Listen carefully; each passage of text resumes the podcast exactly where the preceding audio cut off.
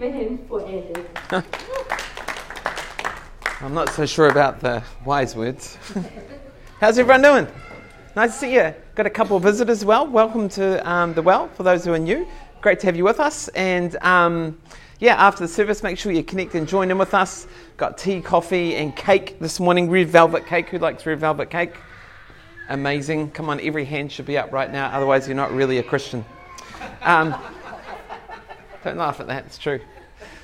Um, well, we're in a um, series called Life Hacks, and we're really trying to look at um, problems that we face in life and trying to look at practical solutions for them, right? Who likes practical solutions for problems? I love that. My background as social worker, and so I really love kind of when people can come to me, um, or I can go to others and actually help them go forward and become unstuck with their life. We all want that, right? And um, I think that's one of the things I've loved over the years. You know, being a pastor in different places um, is, I guess, trying to bring a message that you can actually do something with it on Monday not just hear about it on Sunday and kind of go, that was great, but very mystical, but actually we can do something with it. And so that's really the idea of this series. So um, I'm just going to open up in prayer and uh, let's just ask for God's blessing on this. Uh, Lord, I really do thank you for um, your presence here this morning, Lord. I thank you for everyone who's turned up this morning. And God, um, I pray for not just us, but every other church meeting in the city, big, small. Uh, we ask for your very best upon them.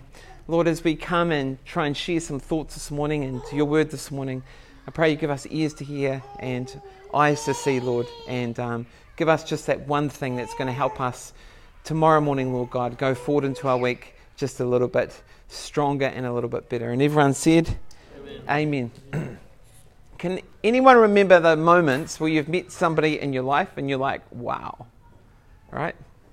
Like that, maybe that one guy or that one girl Look, Emily and Marty are looking at each other. Look at the love. It's amazing. But you just look at this one person, right? And you're like, wow, I am going to spend the rest of my life avoiding you. you ever met that person? Yeah? Those people come into your life occasionally, right? what do you think I meant? so it's interesting that you looked at each other when I said. But it's true, like every now and then, right, you have people that come into your world. Some are great and amazing. Some are okay, but then you get others, right, where you're just like, yeah, I just don't know if we're going to connect. Um, every now and then I come across people like that, and you almost instantly know with some of them. and then some of them, uh, a little bit later on down the track, you kind of realize, nah, this ain't my cup of tea. And um, I guess in reality, in my life, for me, I am probably, if, if my life was like a character of Winnie the Pooh, I'd probably be Tigger. I, I just love Tigger. I love his bounciness. I love, you know, he's just positive. He's, he's always looking forward. And really, my least favorite character would be who do you think?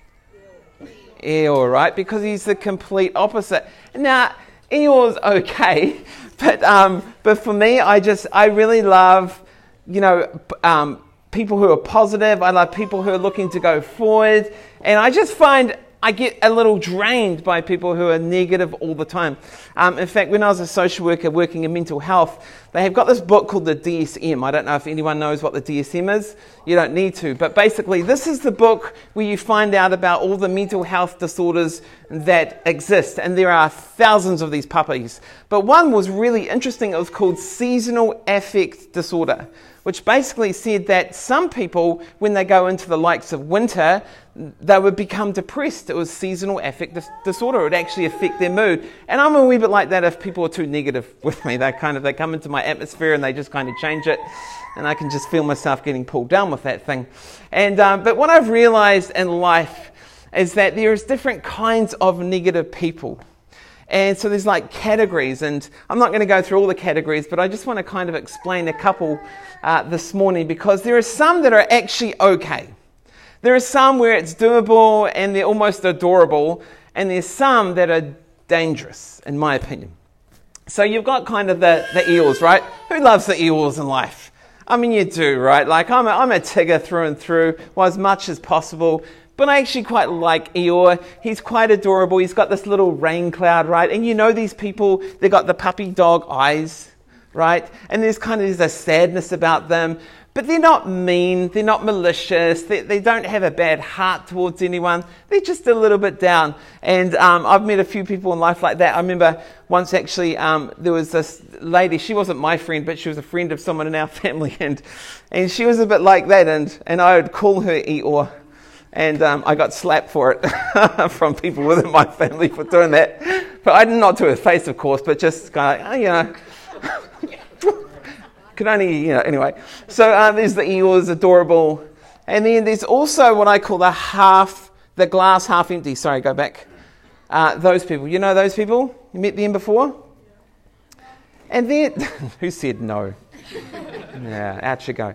Um, but you know the kind of, there's the glass half full and there's the glass half empty.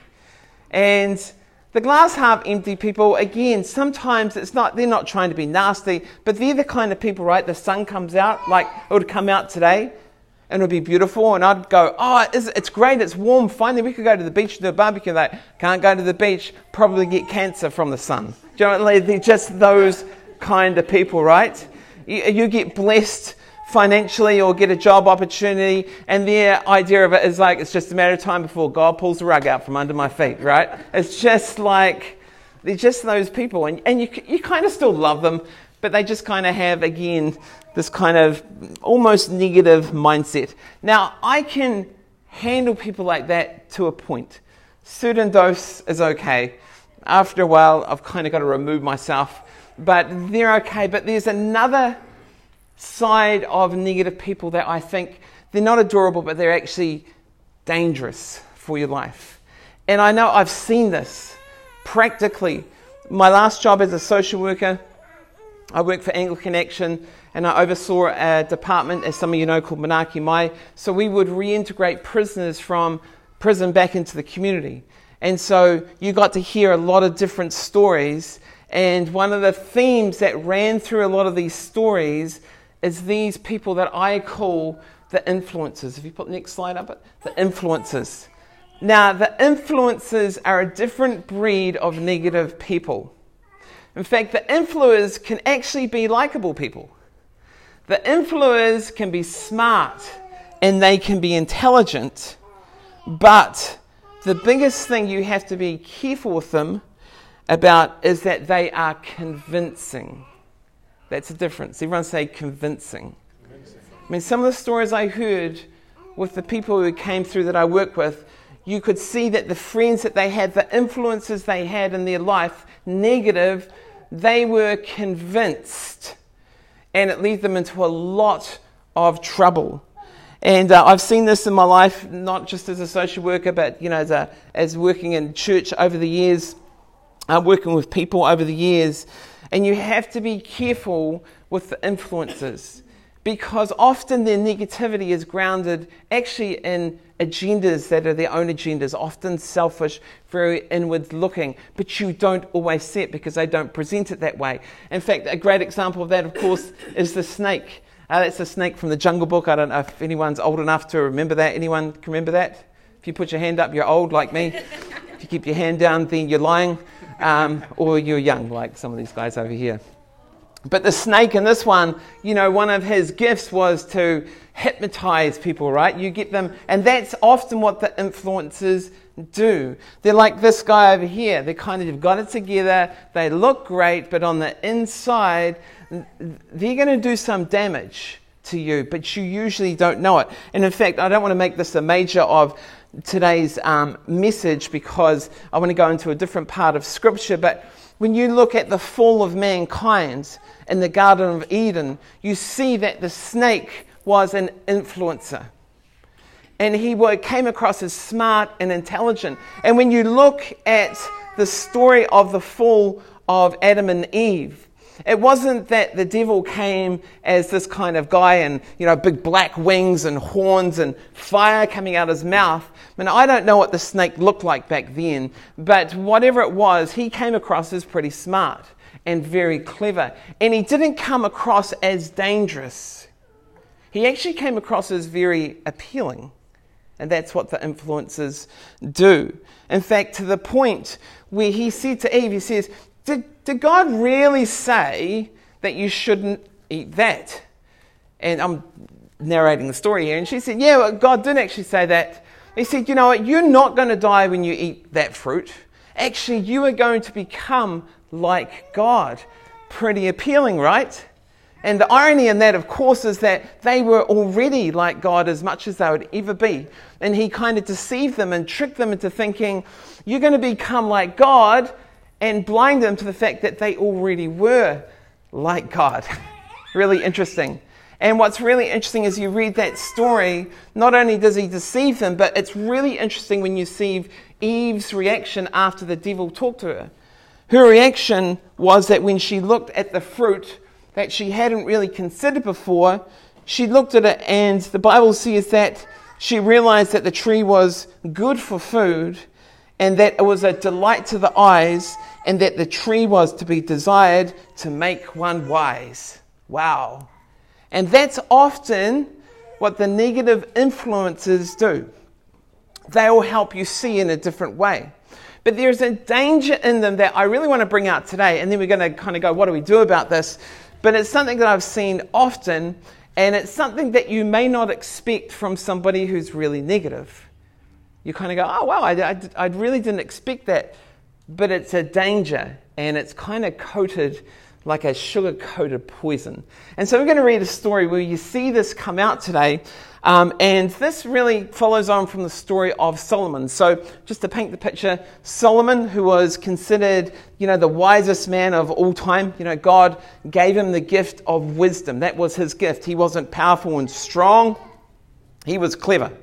And, but of course, his life kind of fell apart towards the end. I think he had, what, 700 wives and 300 concubines. What was he thinking? Seriously, like, what was he thinking? Anyway, so um, he kind of went off the rails and, and he dies. And, he, and of course, back in those days, they pass on their uh, kingship usually to their family. And so he's going to pass his kingship on to his son. And um, we're going to pick up the story. If you got your Bibles, um, you're welcome to turn to them. 1 Kings chapter 12. And we're going to flick through a few verses here. Really, really interesting story. So, um, Rehoboam, that's his son. It's one of his sons. He actually has two. He has one called um, Jeroboam as well. But anyway, so Rehoboam is made king and he basically collects all the people together. All the people of Israel, all the tribes that are under his reign. It's a big kingdom and it's a big responsibility. And he gets them together and he basically says, You know, I'm your king now and he hears the people speak to him. So that's great. That was actually quite wise for him to listen to his people. Who knows it's really important, right? If you're leading something, even though you're a leader, it's really good to hear what the people are following you have to say, right? That's a big reason why in this church that we want people to give feedback. We want to hear what you have to say because we're in this together, right? And so this is what they say to him. Your father put a heavy yoke on us, but now lighten the harsh labor and the heavy yoke he put on us, and we will serve you. I mean, that's great feedback. If you're leading an organization and you're wanting people to follow you, and you're saying, hey, come on, what, how are we going to make this work as a partnership? And they say to you, well, look, if you just lighten the load because it is too heavy right now, we're telling you right now, it is too hard. But if you would just lighten that load, we will serve you. That's great. That's great information to have. And so Rehoboam says, Go away for three days and then come back to me. And the people went away. So basically, he's heard the people and he said, Look, I just need some time to think about this, go and collect my thoughts. so they go away. And, um, and then in verse 6 it says, Then King Rehoboam consulted the elders who had served his father Solomon during his lifetime. And he asked a great question How would you advise me to answer these people? So that's awesome, right? Big ticks to him for doing that. He's basically going to the wisest people in the land, the people who really help lead this kingdom that he's about to go into. The people who actually served under King Solomon. So I'm only guessing that if he was the wisest man in the world and that you're a leader right directly under him, I'm only guessing that you're going to pick up one or two bits of wisdom, right? Because you become what you hang around. And so these guys are speaking from, I guess, in some ways, um, a, a, a level that is intelligent, that is wise, and is caring, and it is a reflection, really, of what they're gleaning off Solomon. And they've observed Solomon, and they want to give the son some feedback. We love Solomon, but here's what we would say to you. They replied, If today you will be a servant to these people and serve them and give them a favorable answer, they will always be your servants. In other words, if you serve them, they will serve you. Which really, I believe, is the heart of great leadership. I mean, when you look at Jesus, he said, I did not come to be served, but I came to serve. And yet, we are all here today, 2,000 years later, serving him. Why? Because he first served us. For me, that's the mark of a great leader. You serve, and that's what they said. Serve them, they will serve you. Pretty easy, great advice. But Rehoboam rejected the advice the elders gave him, and now this is the why. The and is the why did I reject the elders' advice? Because these were amazing people. Why did I do that? Because, and he consulted the young men who had grown up with him and were serving him. So Rehoboam has these youngsters, maybe like these guys over here, right? A little bit younger. Let's say that we're great friends and they are serving me. Okay, and we've got the elders over there, the wise, the wisdom, right? And the younger people over there. And so he rejects the advice of Gwyn yeah. to his folly. This gentleman here, I don't know who you are, but you look wise as well. A moustache like that, you must be wise, right? And he rejects them because he's been listening to these ones. Now, let's hear what they have to say to him. He said, The young men who had grown up with him replied, These people have said to you, Your father put a heavy yoke on us, but make our yoke lighter. But now tell them, My little finger is thicker than my father's waist. And my father laid a heavy yoke, but I will make it heavier. My father scourged you with whips. I will scourge you with scorpions. Thank you, Celine. But can you, can you feel what's going on here? And now, actually, in the scripture, when it talks about I'm going to scourge you with scorpions, what that means is that they're not just going to whip them with normal whips. Yeah, have you ever seen The Passion of Christ? and you've seen some of the different scourges they had, and some of them have little bits and on it, you know, like, like, kind of barbs and, you know, kind of hooks and stuff like that. That's what they meant by the scourging with scorpions. Like, you think being whipped just with a normal whip is bad? You wait until you have barbed wire on the end of that whip. That's what we're going to do. And so that's what these young people suggested to him. Now, people, this is a crossroad roads in Rehoboam's life. Have no doubt about it.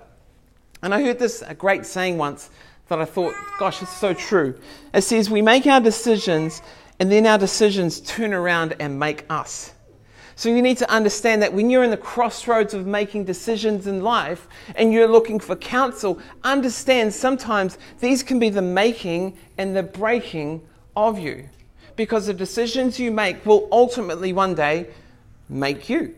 That's how it works. And so he hears the advice of Gwen and Moustache Man and Celine and Emmy. And so gets all the people back. Verse 12. Three days later, Jeroboam and all the people returned to Rehoboam. So Jeroboam was the brother, as the king had said. And verse 13, and we're going to pick bits and pieces through here, so I'm, I'm, I'm skipping some parts. They don't matter, you can go back and read them, but um, The king answered the people harshly. Now, there's a bad sign, right? Right there. I'm going to answer you harshly. It's what a good leader doesn't do that. Rejecting the advice given to him by the elders, he followed the advice of the young men. So the king did not listen to the people, And so Israel, now listen to this. So Israel has been in rebellion against the house of David to this day. And in fact, if you look at the story a little bit closer, people die. And in essence, what happened is this is that Rehoboam rejected the advice of the elders, the wisdom. He refused to really serve the people as a good leader did. And then that decision absolutely broke up the nation of Israel and the tribes. And so he ruled a little part, and the others said, Stuff you. We are not following you. And so that was a massive turning point in the history of it. Now, here's the thing that I want you to get. We talked about negative people and influences in, in your life. And here's the reason why you need to stay away from negative, negative people is because negative people have a solution for every problem. Negative people have a solution for every problem. And that is the danger. Because when you're looking to make decisions, when there's a gap in your knowledge, when there is a gap in between this is what I'm doing now and this is what I have to do then, and you're not sure, the, the way that you fill the gap and the way that you go forward is by making a decision, by answering or getting a, a, a solution to a problem. And the problem with negative people is they have a solution for you. And the solution usually sounds great. The devil sounded great in the Garden of Eden. To Rehoboam, the young people who he listened to sounded great, and it was the solution for him. But in the end, you find that the solution while it's great that you have one, right, because you're going to look for it no matter what, the problem is it was poison. And that's what negative people who influence your life, not the Eeyores, not necessarily the cup half full, because that's water off a duck's back, but the influences that you have allowed in your life, it's not water off a duck's back, it's poison on your in- insides. That's what it is. And once you get poison on the inside, it's very hard to get rid of it sometimes. You have to be very, very careful. And so, understand that if you hang around with negative people, you're not going to live a positive life. And I have seen this time and time again, which is why I'm talking about it this morning. I have seen people's lives ruined, not because they are bad people necessarily, it's because of the people they allow to influence their life. And as I was putting this together, I read a great quote. It's not mine. In fact, even the stay away from negative people, they have a solution for every problem. That actually comes from Albert Einstein. He said that. So he's a pretty clever guy, right? But um, there's another great quote that I read. You might want to write this down. It says, Don't let negative and toxic people rent the space in your head, raise the rent, and kick them out. I like that. Raise the rent and kick them out. Because here is the truth the voice you will follow the most in your life is the voice that you have listened to most in your life. If you want to know how you're probably going to go forward, have a listen to who you're listening to. And if you're listening to people, you're kind of go, ah, oh, you know, they're in my life, but you know, I, I, you know, I'm not necessarily going to take their advice. If that's the voice you are most listening to, the chances are that is the voice you are most going to follow because it fills that gap. And then over time, it wears you down. And just like Rehoboam, they are the people that are in your life, are serving you, and you're serving them. And when it comes to those crunch times, who are you going to go to? You're going to go to them, I promise you. You return to your default in life. That is so true.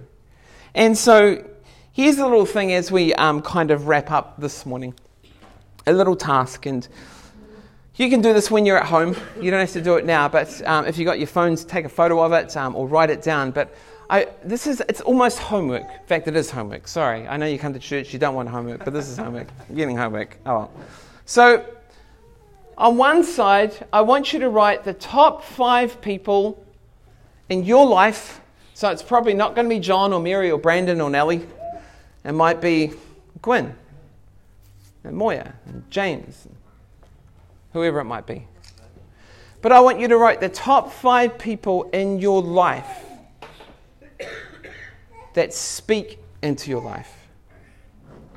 Because here's the truth those top five people that you write down, they are the voice in your life. And they are most likely the voice you will follow. And you might write your list and go, oh, there's no way. There's no way that person's going to influence me in my life. And he has no idea what he's talking about. I promise you, if they're in the top five, they are, that's like the means of your life. That's the mean value of your life. And who you are is summed up very much by those top five people, whether they are good in your life or bad in your life. I promise you. And then after you've done this, this is your last part of your homework. You can do it privately, so you don't have to tell anyone, right? So, Marty and Emily, ah, oh, Emily's in my life. I need to scratch that. then I want you to ask this question. It's a simple question, but this is really what it comes down to for your life and for my life. Is ask, are they taking me towards or away from who I want to be?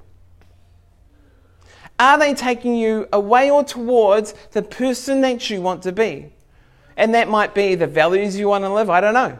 It might be a job or an opportunity that you're going for. I don't know. It might be the kind of husband you want to be or wife you want to be. It might be that you want to be more successful. You've dreamed of a different life. I don't know what it is for you. It doesn't matter. That's up to you. But are they taking you towards or away the person that you want to be and the life that you want to live. And then if you look back on that list, some of you might go, Yeah, man, I got the best five people in the world. Isn't that great? Well, high five to you. But sometimes you're going to do your list and you're going to realize, actually, this person here, I love them to bits, but I actually, the truthfully, they're not taking me towards what I really want to be and who I want to be. And am I saying you have to be rude to them and horrible to them and just cut them out of your life? No. But it might be that you spend a little bit less time with them. It might be that you have to reframe and recalibrate the relationship so they don't influence you in the same way. I don't know what it is for you. You don't have to be horrible. I don't believe in doing that. I think you should do things well with people, especially those people close to you. But you do need to understand if you're allowing weeds to grow in your garden, in time those weeds will take over your garden. You can try and close your eyes to it and pretend that ain't going to work, but the reality is it is. And I'm not even a gardener, and I know this.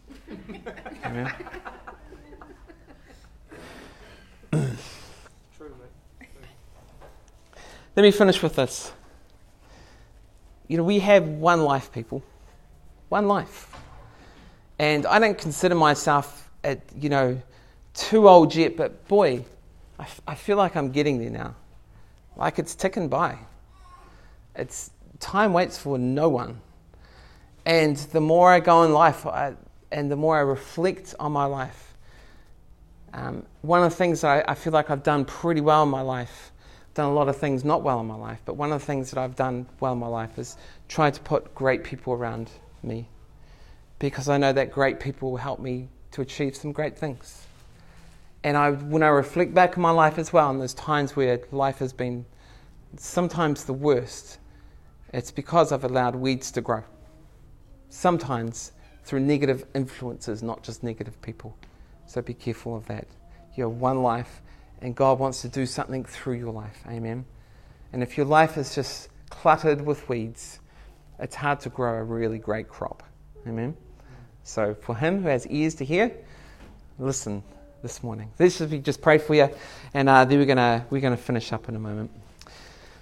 Lord, I really do want to thank you for um, such great people here today, Lord, and. Uh, Lord, I want to thank you for these amazing stories in the Bible. I thank you, God, that so many of the stories in the Bible are just like, what the heck is that doing that doing there?